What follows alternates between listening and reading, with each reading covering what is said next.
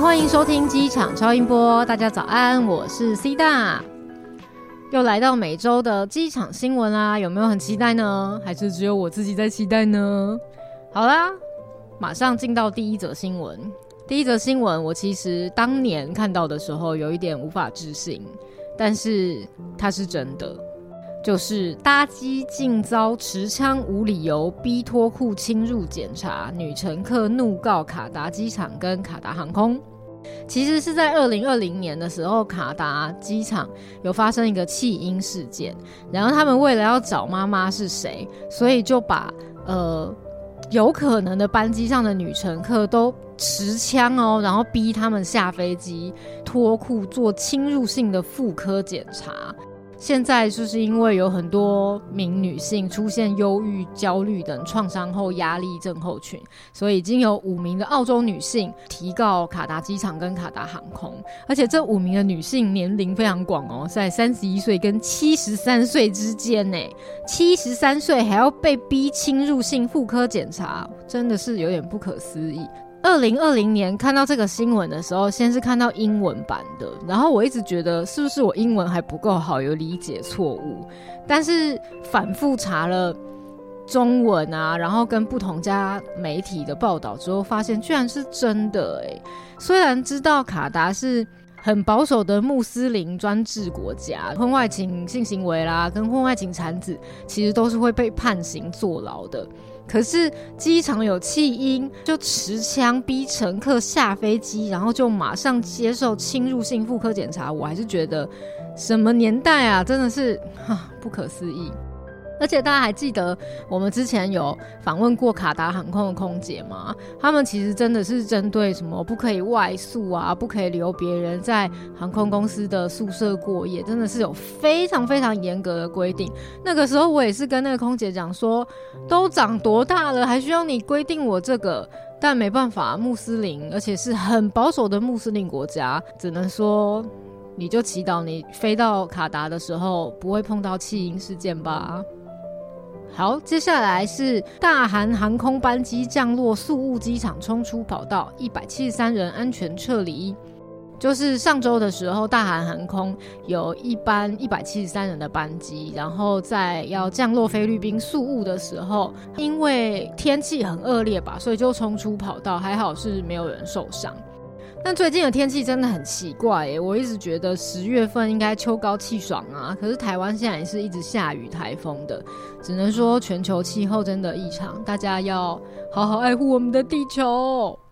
再来是二十八岁女住机场两个月，等妈妈来接我，靠乞讨偷超商过活。泰国警方近日在泰国机场发现了一名无家可归的二十八岁女子，一直说她是在等她妈来接她回家，感觉可能精神上是不是有点问题？而且她是住了两个月才被发现吗？好，大部分的时间呢，这位二十八岁的女子都是向机场游客乞讨，而且会去便利商店偷一些东西，因为他们身上完全没有钱，感觉有点像那个。大家应该知道好莱坞的那个《The Terminal》航站情缘的电影情节，但是那部电影大概主角在机场过了九个月。其实现实中，《The Terminal》的主角大家应该知道那是真人真事吧？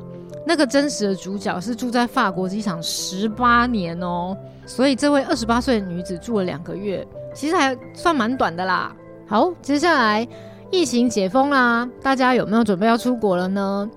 有没有人最近要去香港机场啊？香港机场可是实施了新的系统哦。什么系统呢？就是新的生物识别系统，它有一个 fly Token。就是旅客可以在呃自助 check in 的柜台就扫描自己的脸部，然后它就会产生一个数位的航班代币，再通过电子安检门，然后自助托运行李之后呢，就可以用这个数位的航班代币完成整个通关检验的过程，然后一直到你上飞机。那目前是十一岁以上的香港居民是可以使用的，其实蛮像台湾的 One ID 耶。大家知道台湾有个 One ID 吗？而且台湾的 One ID 不只是台湾居民、旅客也都可以使用，而且在松山跟桃园机场都有。那松山机场其实在二零二一年三月就已经开始了，而且还有四种语言。那桃园机场也在松山机场的 One ID 就是使用都很顺畅之后，也在去年的十二月正式上路了。所以其实桃园在数位化还比较先进呢。我是说跟香港比啦。再来，终于有比较有趣的新闻啦，而且都是关于机上座位的新闻哦。第一则机上座位相关新闻就是，航空公司为了吸引人们坐中间的位置，特别举办抽奖活动，总奖金为十四万五千美元。哇，十四万五千美元呢，是四百三十五万台币耶！有没有觉得我数学很好，算超快？为什么要给这么高的奖金啊？原来是因为哦，没有人想要坐中间啦。大家去搭飞机的时候，是不是？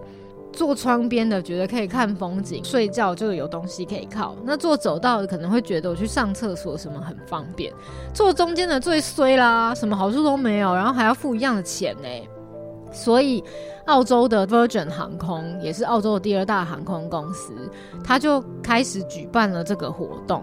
每一周呢，就会从自愿去坐那个中间座位的人里面随机抽出获奖者，包含有一些什么澳洲的足球联赛的门票啊、机票啊，然后还有什么探险套餐，就比如说澳洲有很多河流泛舟啊，还是什么高空弹跳那一类的活动。然后他就会送你这些东西，听起来还不错哎，搞不好我有可能真的会因为这个去选坐中间的位置。但坐中间的位置呢，就算你可以赢得这些抽奖的奖品，还是有可能会有你觉得很衰的时候。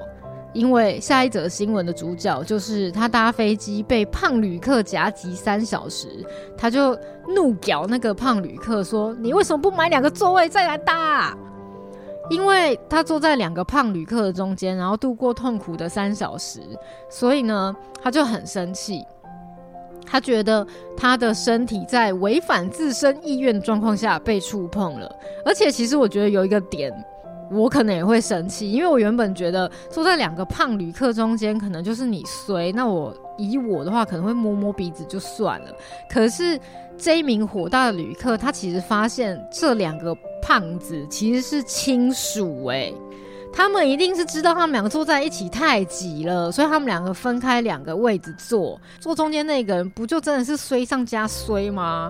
这名火大的旅客他就开口问对方说：“啊，既然你们是认识的，要不要坐在一起？”结果那两个人就婉拒。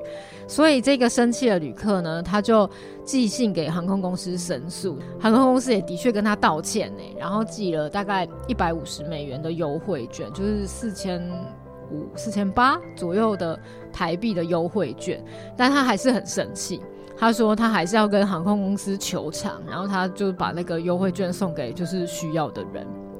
机上的座位真的是最近蛮是一个热门话题的，还有。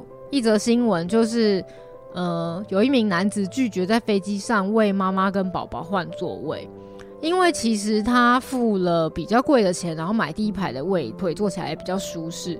可是有一个抱着婴儿的妈妈，就希望可以跟他换座位。最后他是拒绝了他，因为他觉得我自己是付比较多钱来享受这个服务，不能因为你今天抱着一个婴儿，有一点道德勒索的概念，就要让我跟你换座位啊。其实我觉得他是有道理的，欸，但是这个抱着婴儿的妈妈被拒绝之后，反正她就很不开心，就在社群媒体上面抱怨这件事，然后还被那个拒绝她的人看到。这世界到底要有多小啊？好，第二个呢？第二个因为飞机上面的座位吵架的事件呢，就是也是有一个外国的网友，然后他也是发文抱怨，就说他从希腊搭飞机。回家，飞行旅程长达十几个小时，所以他就自己多付钱买了机舱门旁边的位置。大家知道机舱门旁边也是就是属于比较宽的位置。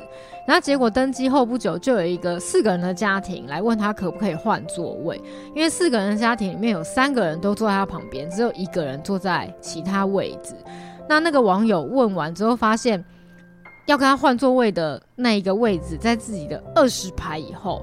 他就觉得我也是花了钱要选择一个比较舒服的地方，那为什么就是我要放弃我自身的权益，然后去做一个二十排以后的位置？没想到他拒绝对方之后，那个妈妈就破口大骂，哎，他们俩就这样吵起来，然后就这样上了新闻。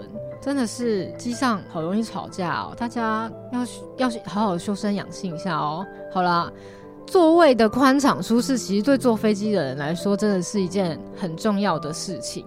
只是像我以前坐飞机，如果碰到胖子或什么的，都真的就是默默接受，因为我觉得还要去投诉跟争取，就是还要花时间在这些不开心的事情上，有一点，反正不是我想要的。那大家也有在飞机上面因为座位发生什么印象深刻的事吗？欢迎分享给我们哦！机场超音波，我是 C 大，我们下周见啦，拜拜。